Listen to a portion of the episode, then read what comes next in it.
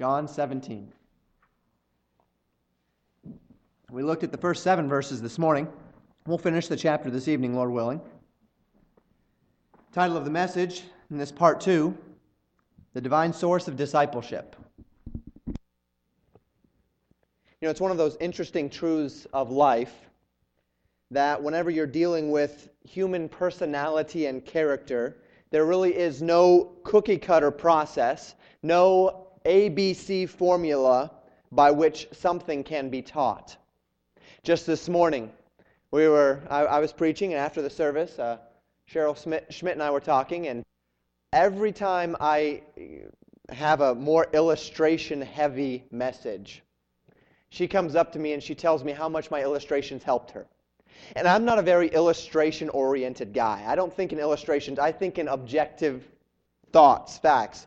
Uh, so so when, when I preach and when I put my sermons together, I often don't think about illustrations. I think about words. I think about definitions. I think about sequences. I think about those sorts of things, but I don't think let's illustrate this concept. Well, I know from my preaching classes way back when in school that I need to be, be putting illustrations together, and Cheryl Schmidt is one of those reasons why. Because she comes up to me every time and she says, You know, it really helped me when you put those illustrations in. And I'll have people that, when I use overheads, they say, you know, it really helped me that you put that map up on the screen. It really helped me that I could see visually what you were talking about. Everyone learns differently. There are no real cookie cutter people in that regard. God has made us each unique, different learning styles, different propensities, different thought processes, right brain versus left brain people. But you know, for all the ways that we are different, there are many things that are similar as well. One of those things is that by and large, we can all learn. There is no lost cause among us. There is no man, there is no woman, there is no child in this room, and most likely under the sound of my voice, if you're listening on the internet or whatever the case may be, who is personally incapable of understanding and living out the teachings of God's Word in their lives. As we talked about discipleship this morning, we looked at two of six steps in a discipleship process, and both of those had to do with the ideas of living, uh, hearing and living. We know that faith cometh by hearing, and hearing by the Word of God. Obedience to the Word of God as we live out God's Word, and then manifesting God's Word to the people around us. We're going to continue this evening with four more steps in that process. Obedience was the first one, reflection the second. We'll look at four more this evening. And the next one that we're going to look at, beginning in verse 8, we're just going to jump right in because we've got lots to cover, is instruction. Obedience, we read the Word of God, we understand God's will, and we submit ourselves to it.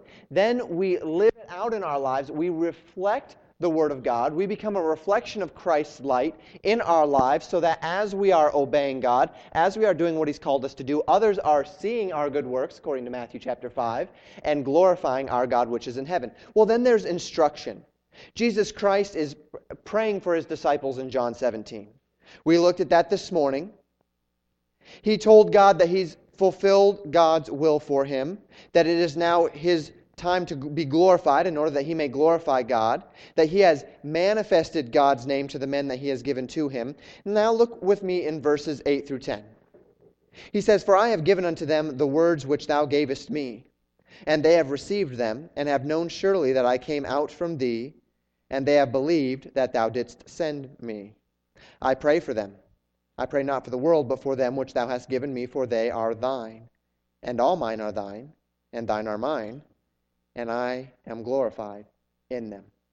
So, the third step along this road of discipleship, that definition, discipleship being taking a person from where they are in their relationship with Jesus Christ to where Jesus Christ, through the Word of God, desires them to be. As we are living out this process, as we are helping others to go along the road of this process in their own lives, the next step that we see in Jesus Christ's example, at least, is instruction. While it is our actions, our works, according to the book of James, as we saw this morning, that are the visible manifestation of our faith, knowledge is the heartbeat of our faith. Let me say that again. While the works that we do, The way that we live our lives is the visible manifestation of our faith. Knowledge is the heartbeat of that faith. Let me put it in another way. You cannot demonstrate outwardly what isn't already inward. Jesus denounced his own generation in Matthew chapter 12, verse 34, saying this O generation of vipers, how can ye, being evil, speak good things? For out of the abundance of the heart the mouth speaketh. You know, something doesn't come out of a man that wasn't put in him to begin with. The question is then, how can a man or woman properly demonstrate the works of Jesus Christ? We heard the necessity of obedience. We heard this morning about the necessity of living out our faith. How can we live out that faith without knowing who Jesus Christ is and what he expects from us? It stands to reckon then that while our works will be the most visible and perhaps in many cases the most effective means by which we show others the person and work of Jesus Christ, instruction is the means by which we learn and we teach what we are expected to demonstrate and how we are expected to demonstrate it. Look with me again in verse 8. He says, For I have given unto them the words which thou gavest me, and they have received them, and have known surely that I came out from thee, and they have believed that thou didst send me. As Jesus continues his prayer, and as he recounts the finished work that the Father has called him to do, part of that work was to give his followers the words which the Father had given him. The Father has words which he desires mankind to hear. Jesus Christ was the express image of God. He declared God, John tells us, the declaration of God to men. He's the Word of God incarnate. And so he says in verse 9, I pray for them. I pray not for the world, but for them which thou hast given me, for they are thine. He prays for them for his disciples. Now, why is it that Jesus is praying specifically for these disciples? Why is it that he says, I don't pray for the world right now, I'm praying specifically for these men? Well, we'll find out more as we continue through the prayer as to exactly why it is. But it seems apparent that Jesus' manifestation of the Father and his instruction concerning the words of the Father are the context within which Jesus is praying for them. He is praying for them within the context of the words that he has given to them. Basically, let me, let me summarize it. Jesus is praying this God, I've given to you all the words that you gave to me. I've given, I've given to them all the words that you've given to me. Now I pray for them because they have a lot of learning to do. They have a lot of work to do. We talked this morning about the fact that as we've walked through the book of John, particularly through chapters 13 through 17, Jesus Christ specifically instructing his disciples, there may have been a lot of things that we didn't quite understand. It may be a season in your life where some of these things they just didn't seem all that relevant to you right now. Or maybe it's, it's a time in your life where, where you don't understand the fullest implications of them. And we said that's okay. Because, you know, when the disciples heard these words, they didn't understand them either. Now, I'm not giving you a free pass for ignorance. But what I'm saying is we put the things into our minds and into our hearts so that when the time comes for us to learn the lessons, the lessons are ready for us. And we can learn those lessons. We'll come back to this in a moment. We've talked previously about the importance of knowing God. We talked about it in, in Sunday school, the importance of knowing God. We've talked about it in our Sunday mornings in the book of Job, the importance of knowing God. And we've said why. Because if we do not properly know God, then we cannot properly manifest Him to the world. We will give people, remember this morning I talked about a mirror? And a mirror doesn't selectively reflect you you don't stand in front of a mirror one day and it only shows one half of your body because it didn't it just decided it didn't want to reflect the other half on that day. I am never going to stand in a mirror and see a full head of hair on my head. It's just not going to happen. Those days are gone. They used to be there. They're not anymore. The hair is thinning, it's disappearing. It's never going to happen unless there's a great technological breakthrough and I decide to, to go for it in the next some number of years. Probably not going to happen. So I am not going to stand in front of a mirror that, and that mirror show me something that's not there. In the same way, we, as reflections of the light of Jesus Christ, need to be that mirror. We need to reflect Him properly. It is the expectation that we would do so. So while we might say, perhaps, that the end goal of our discipleship efforts rests in the manner in which we live our lives, it must also be recognized that the manner in which we live our lives is inherently dependent upon the knowledge that we have of God, the heartbeat of our faith. If you don't know God, how can you conform yourself to Him? If you're not conforming yourself to Him, how can you properly reflect Him? If you're not putting who God is into you, how do you expect to get God reflected out of you? Very important.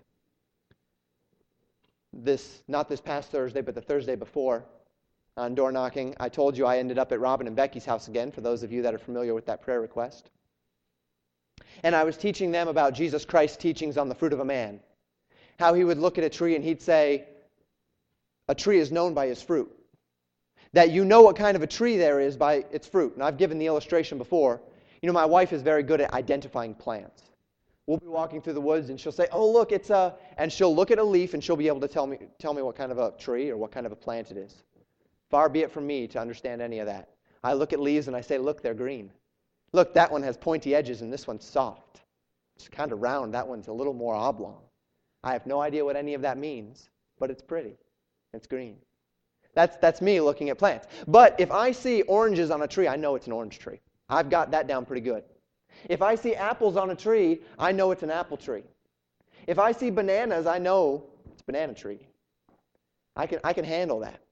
And you know, Jesus Christ says we are known by our fruit. We're not necessarily known by our trappings. A person won't look at me in this suit and say, wow, you must be a good Christian. They might say that, but be, they'd be incorrectly judging. You can't look at the external man and say, aha, I can tell he's a Christian. But you know, I am known by my fruit. Maybe not by my leaves, but by my fruit. You're known by your fruit. And as I was talking to, to Becky and Robin, I pointed to a tomato plant in their yard, and I said, You know, that tomato plant is known by its fruit. You know it's a tomato plant, and you know it's going to put out tomatoes because it is a tomato plant. Well, we are indeed known by our fruit. But you know, the fruit that comes out of us is no more than a manifestation of what's been put into us the knowledge of God. Jesus Christ spent the years of his ministry demonstrating the Father both in word and in deed, so that when he left, those who remained, that being his disciples, might know God and thus manifest God in their own lives to the world around them. Discipleship begins with obedience, reflection. Third, instruction. Number four, in verses 11 through 16, commission. So you're a disciple of Jesus Christ. You have determined to submit yourself to the will of God. You have determined to reflect God to the world around you. You have done what is necessary to learn of God through instruction in order that you might know God and so that you might reflect Him properly. And you've been showing others how to do the same. Your children, you've been instructing them in the ways of righteousness so that they can reflect God properly your friends. You have been reflecting God in your lives so that they can see God and understand God. And as they ask questions, you help them, you instruct them. Your coworkers have said, "Hey, I've noticed that you don't have the same language I do. I've noticed that you don't you don't get angry at the boss like we don't. You don't talk about him behind his back like we do. I've noticed these things. You're, you're reflecting something different. What's different? And you've been able to, to instruct them in the ways of Jesus Christ. And so you're, you are a disciple. You're making disciples. You're teaching others. People are, are receiving the Lord. They're understanding the Word of God better. Jesus then speaks of commission in verses 11 through 16. Jesus' work was almost finished. In but a few short hours, his earthly ministry would be complete as he gives his life for the sins of the world as of John 17, we are literally within hours of Jesus Christ's death on the cross. But though Jesus' work was done, the work which was to be done had only just begun. The work was not going to be done by him, but by those whom he had taught. And so Jesus, in verse 11, prays to his Father that God would keep these disciples through his name. He says, And now I am no more in the world, but these are in the world, and I come to thee, Holy Father, keep through thine own name those whom thou hast given me, that they may be one as we are one. We talked about the concept of God's name this morning, not just his moniker, but his power, everything that he is. Jesus Christ says, Keep them through thy name. And his specific prayer at the end of verse 11 is that they may be one as the Father and the Son is one. That there would be unity among Christ's servants found in their understanding and their submission to the instruction of Jesus Christ. Jesus goes on. Look at verse 13. We'll, we'll, we'll pick up in verse 12 so that we, we don't lose context. While I was with them in the world, I kept them in thy name. Those that thou gavest me I have kept, and none of them is lost, but the son of perdition, that the scriptures might be fulfilled, that being Judas Iscariot. And now I come to thee, and these things I speak in the world, that they might have my joy fulfilled in themselves. I have given them thy word, and the world hath hated them, because they are not of the world, even as I am not of the world. I pray not that thou shouldst take them out of the world, but that thou shouldst keep them from evil. They are not of the world, even as I am not of the world. He prays that Christ's joy would be fulfilled in them. Now, we've heard this before. How is it, according to Jesus' former teachings? Let's, let's work our minds a little bit. Many of you have been here for a while, at least in this series. You've been through some of these chapters, verse, uh, chapters 13 through uh, 16 up to this point. How is it that the disciples' joy would be full? John 15, 10 and 11 says this Jesus speaking to his disciples If ye keep my commandments, ye shall abide in my love, even as I have kept my Father's commandments and abide in his love. These things have I spoken unto you, that my joy might remain in you, and that your joy might be full. He prays for their joy, a joy that had previously been stated to be rooted in obedience to Christ and abiding in Christ. We've already talked about obedience, the necessity of obedience, and he says here that the joy of the disciple is full when he's abiding, when he's obeying, when he's submitting to the Word of God. He then prays, not that the disciples would be taken out of the world, but that they should be kept from evil. What an interesting prayer request. Jesus Christ is about to be taken out of the world. He has finished the task that God has sent him to do. And now he says, As I pray for my disciples, as I send them forth to continue the work that I have been doing, he says, I don't pray that they'll be removed from the world. I don't pray that they will be taken out of the world. I don't pray that they'll set up little monastic colonies where they're completely separated from the world. I don't pray that they would confine themselves to their own little niches and groups and cliques. He says, I don't pray that they'll be removed from the world. I pray that you would keep them from evil. Verse 14 he says that he has instructed them. He has been a living example for them. He has commissioned them to do the same. And the world has rejected them for it. That's what that word hate means, as the King James Version of our Bible uses it. It's not the idea of loathing necessarily, it's the idea of personal rejection. He says, There in the world, the world has rejected them, but I have sent them, I have taught them. The world will reject the disciple of Jesus Christ because they are not of the world. They don't share the world's priorities. They do not share the world's philosophy. They do not share the world's eternal expectation. But Jesus Christ, just because he doesn't want us to be in the or of the world, does not mean he doesn't want us in the world. You've heard it before.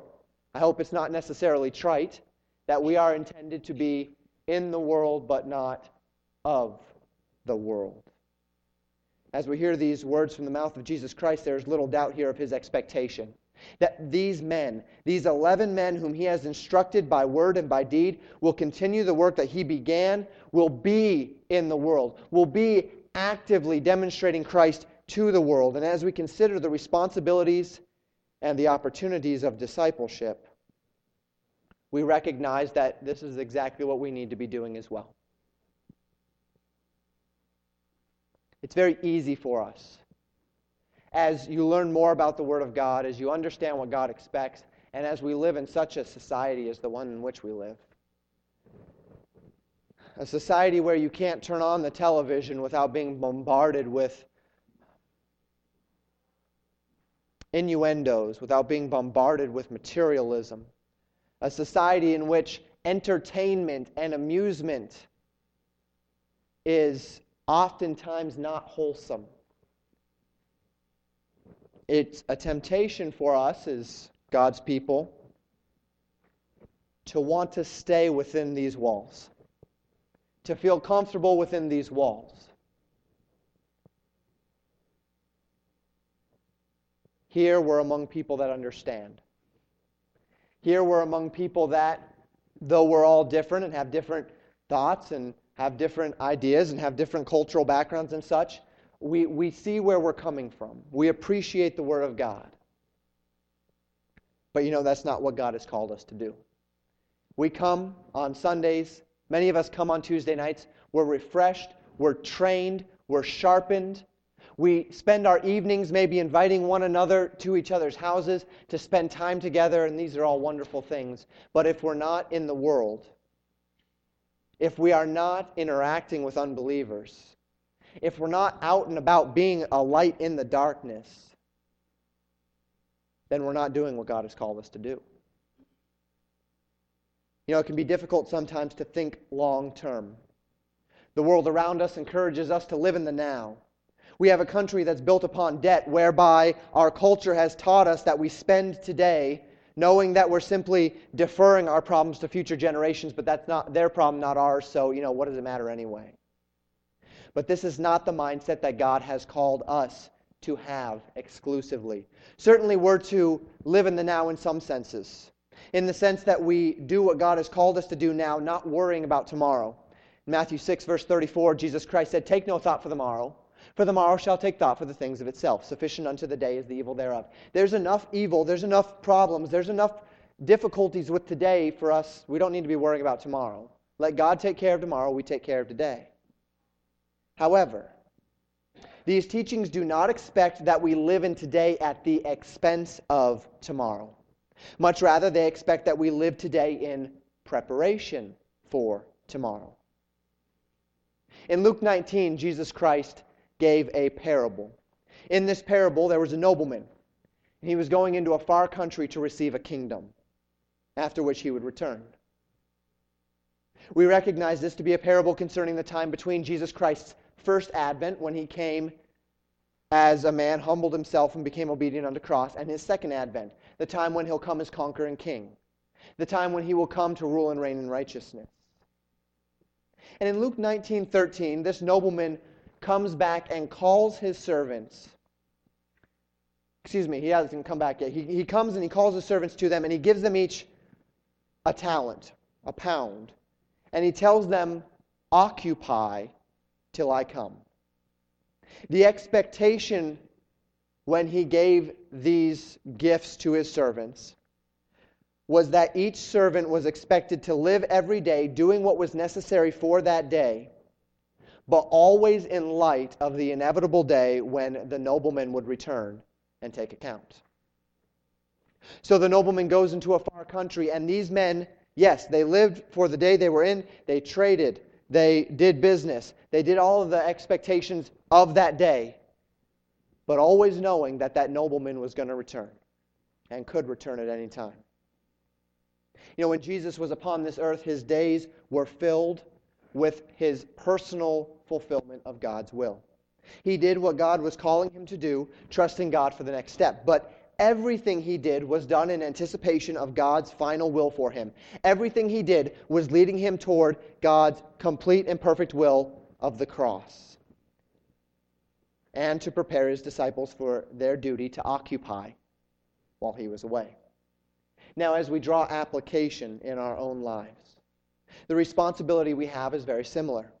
We live each day faithfully serving Jesus Christ, taking no thought for the morrow in the sense of worry and anxiety and fear and care. But we are Christ's disciples. We're called to disciple others. We're called to be a light in the darkness. We're called to be busy occupying till he come, in order that when our time upon this earth is complete, there will be others to carry on the message to the next generation. See, that is what discipleship is all about. We reach our generation and we train up the next generation to reach their generation. And they train up the next generation to reach their generation. Discipleship. We obey, we reflect, we instruct, but then we commission. We raise up others to carry the torch into the next generation. I, I, thank the Lord for the number of kids we have in this church. There are more young people than there are adults in this room. And these young people have the privilege and the opportunity of carrying the torch of God's Word into the next generation.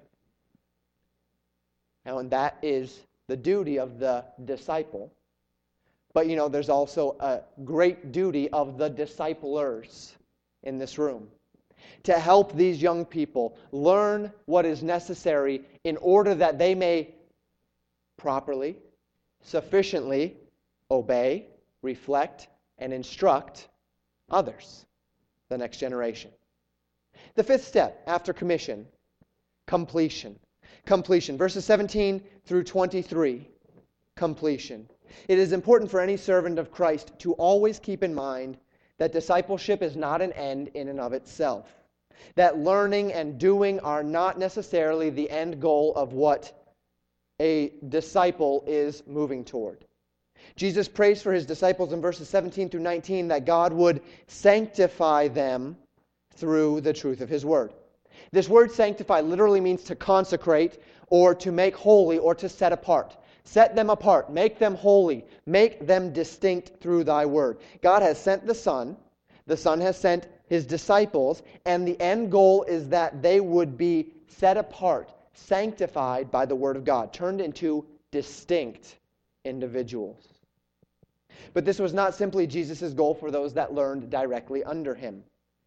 This was and is the will of God for every generation of disciples. That as the disciples obey, as they reflect, as they instruct, as they commit what they have learned to others, the next generation doing the same, that each generation would be made holy, made set apart by the Word of God.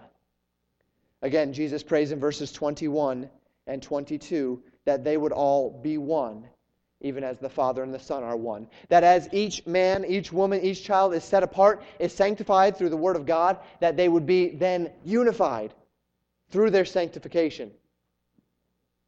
I remind you again, in the world, but not of the world. Not always different. We're not always going to be different than the world around us. But we should always be distinct from the world around us. They may not be able to look at me as I'm walking down the street and say, I see him as a Christian. But when they see the fruit of your actions, they should know the light should beam. Notice Jesus' summary statement in verse 23 I in them, and thou in me, that they may be made perfect in one, and that the world may know that thou hast sent me, and hast loved them as thou hast loved me. We know the biblical definition of perfect finished or complete, having all that is required to its nature and kind. Jesus Christ is not praying that they would have sinless perfection. He's praying that they would be complete in their understanding, in their conform, confirmation of his character. God's prayer is that we'd all be one. But this oneness is not found through compromise, nor is it found through conformity. It's found through sanctification, the process by which men and women become more like Christ. This church, I pray quite often that, that God would give us a unified church. But that prayer has nothing to do with how we look, has nothing to do with what interests we have. It has everything to do with the mind of Christ. That is the unity that Jesus Christ desired of his disciples. It's not about if we want everyone to come together, we have to compromise. We have to give and take. It's not about if we want everyone to come together, then we have to break everyone into our mold. It's neither of those. Unity comes to the body of Christ as the body of Christ has the mind of Christ. That's what Jesus Christ is praying for. You know, marriage can be a pretty difficult endeavor sometimes. It takes effort, it takes humility, it takes deference, it takes selflessness. My wife and I put much prayer into our marriage, and when we pray for unity, we pray for it this way that we would draw closer to one another as each one of us draws closer to Christ. And as I pray for this church, that's oftentimes the prayer I make for this church as well. Is that we would draw closer to one another as a body of believers as we are drawing closer to Christ. And as I've taught people on this and counseled people on this, and as my wife and I think about this concept, we think of it like a triangle. Perhaps you've heard the illustration before. You have the man and the woman and Jesus Christ at the top. Or, as the case may be, the church members and Jesus Christ at the top. On the bottom, we have these people with divergent personalities, divergent plans, divergent methods for life. But at the top, we have the mind of Christ, as defined by Philippians 2. Now, it's the privilege of each believer to have this mind of Christ. So these two people, both individually and corporately, are pursuing the mind of Christ. Now, this does not mean that their personalities are necessarily converging. But as both of their minds take on the mind of Christ, there is inevitable unity. And this is God's plan. And so let me give you the picture of the triangles. One's here, the other's here. As they both become Christ like, as they move closer to Christ, they're moving closer one to another. The mind of Christ. As they lose the mind of Christ, as they pursue themselves and their selfishness, they draw farther apart. My wife and I don't draw farther apart when we find out that we like different things, that we have different interests. Those aren't the things that separate our unity. What separates our unity is when we lose the mind of Christ, when we get selfish, when we begin to follow our way instead of God's way.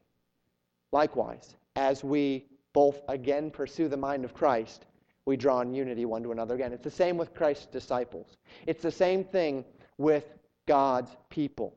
That the disciples come together as we pursue the mind of Christ. And though some of us are going to like ice fishing and others aren't, and though some of us are going to enjoy hot dogs and others are going to like hamburgers better, and though we're going to have these divergent personalities, these divergent opinions, these divergent understandings, there will be unity as we all have the mind of Christ.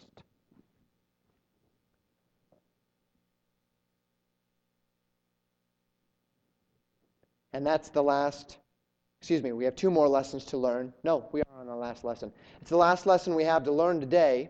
It's the lesson about the end goal. It's a lesson about the very end. See, we do these things, we serve together. We would all be perfected, sanctified, complete in Christ until a day. And that is the day when we go home. The day when we're clothed in the likeness of Christ. The day where we no longer have to pursue the mind of Christ because we will be as Christ.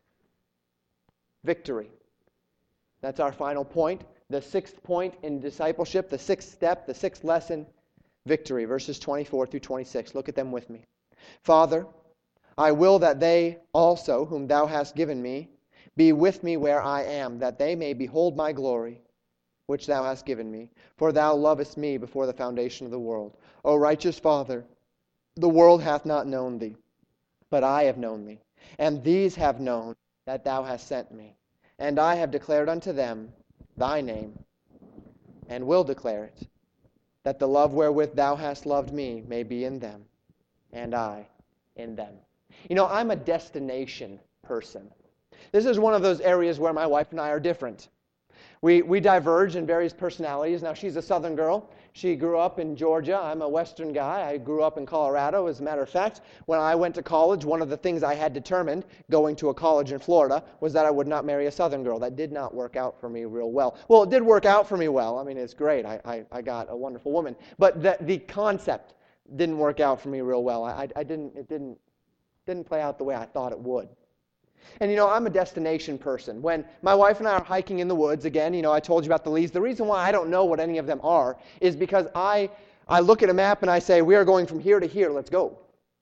And we don't need to stop and look around. I, I'm, I'm fine just looking at my feet the entire hike. My feet are just as fine as anything else. Let's just get there. This is, I'm a destination person. My wife is not necessarily a destination person.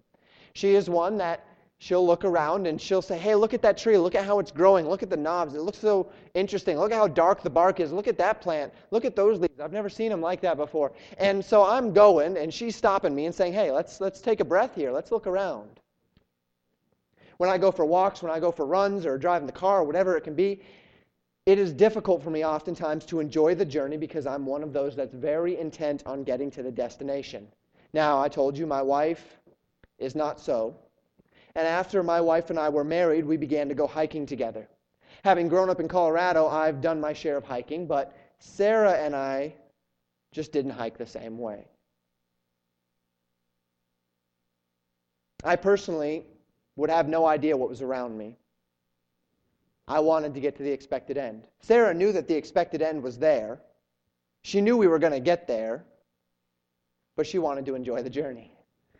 You know, discipleship certainly is a journey, and it's one that we should not discount. We mustn't be so intent on the destination, heaven, that we lose sight of the journey that we're on.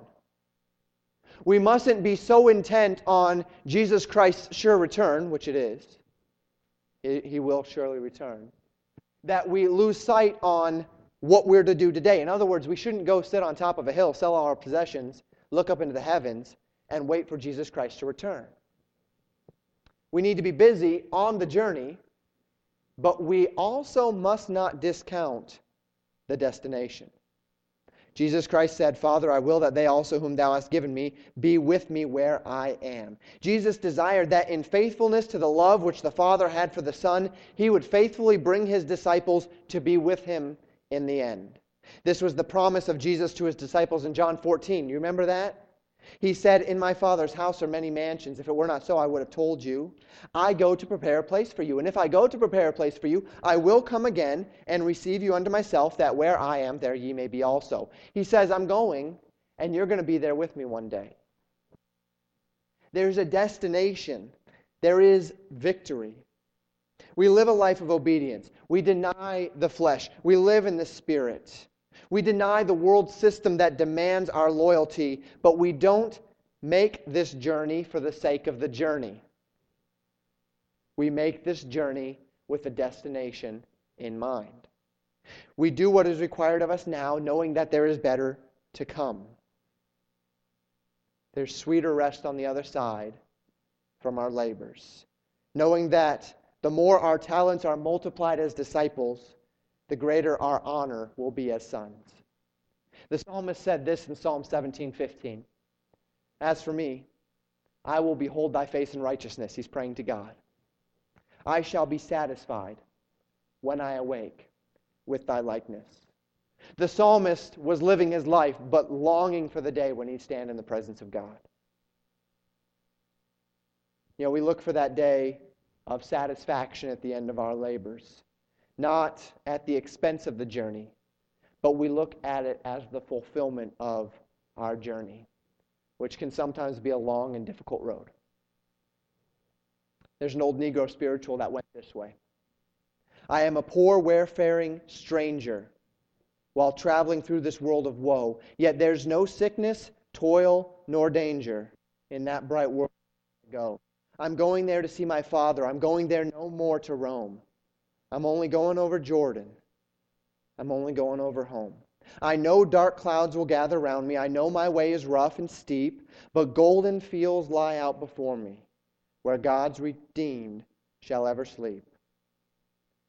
I'm going there to see my mother. She said she'd meet me when I come. I'm only going over Jordan. I'm only going over home. I'll soon be free from every trial. My body sleep in the churchyard. I'll drop the cross of self denial and enter on my great reward. I'm going there to see my Savior, to sing his praise forevermore. I'm only going over Jordan. I'm only going over home. If you were to ask for a template of discipleship, I don't think I could do any better than to have you read John 17. You know, we don't always think of John 17 this way. I had never really thought of it this way. I always just thought of it as a tremendous example of a prayer and a tremendous encouragement that it was a prayer for me. However, while I do not seek to minimize at all the prayer aspect of John 17, I believe that we have in this prayer, in many ways, an instruction manual for our efforts upon this earth. Jesus Christ said a disciple is no better than his master. We cannot be better than our Savior, but we certainly can follow in his footsteps. We can obey the will of God in our lives. We can reflect the will of God through our lives. We can teach the will of God through our lips. We can commission others to do the same. We can grow toward that completion, that perfection, that sanctification until the day that we all stand together in glory and victory in our heavenly home. Let's pray. Father, we thank you that you have given us this great call unto discipleship. Lord, we talked about much today obedience, reflection, instruction, these elements of the disciple's life commission, completion, victory, the goals that we have in our discipleship. As we consider these things this evening, I ask that your Holy Spirit would work in the hearts of those here to apply the truths of God's Word to their lives. We all have strengths and weaknesses. Perhaps there are some in this room who are very good at reflecting the Word of God, but not so much at instructing. Or they're good instructors, but not such good reflectors, or whatever the case may be. Perhaps people have been so busy on the, the journey that they've forgotten about the destination, or so busy looking for the destination that they've forgotten about the journey. Father, wherever our hearts are in this room this evening, I ask that your Holy Spirit would apply the Word of God. That we would be well balanced Christians. That we would be Christians that are uh, doers of the Word, not just hearers. That we would be Christians who show our faith by our works and teach others to do the same. And we pray these things in the name of your Son, Jesus Christ, who had that victory over the grave. Amen.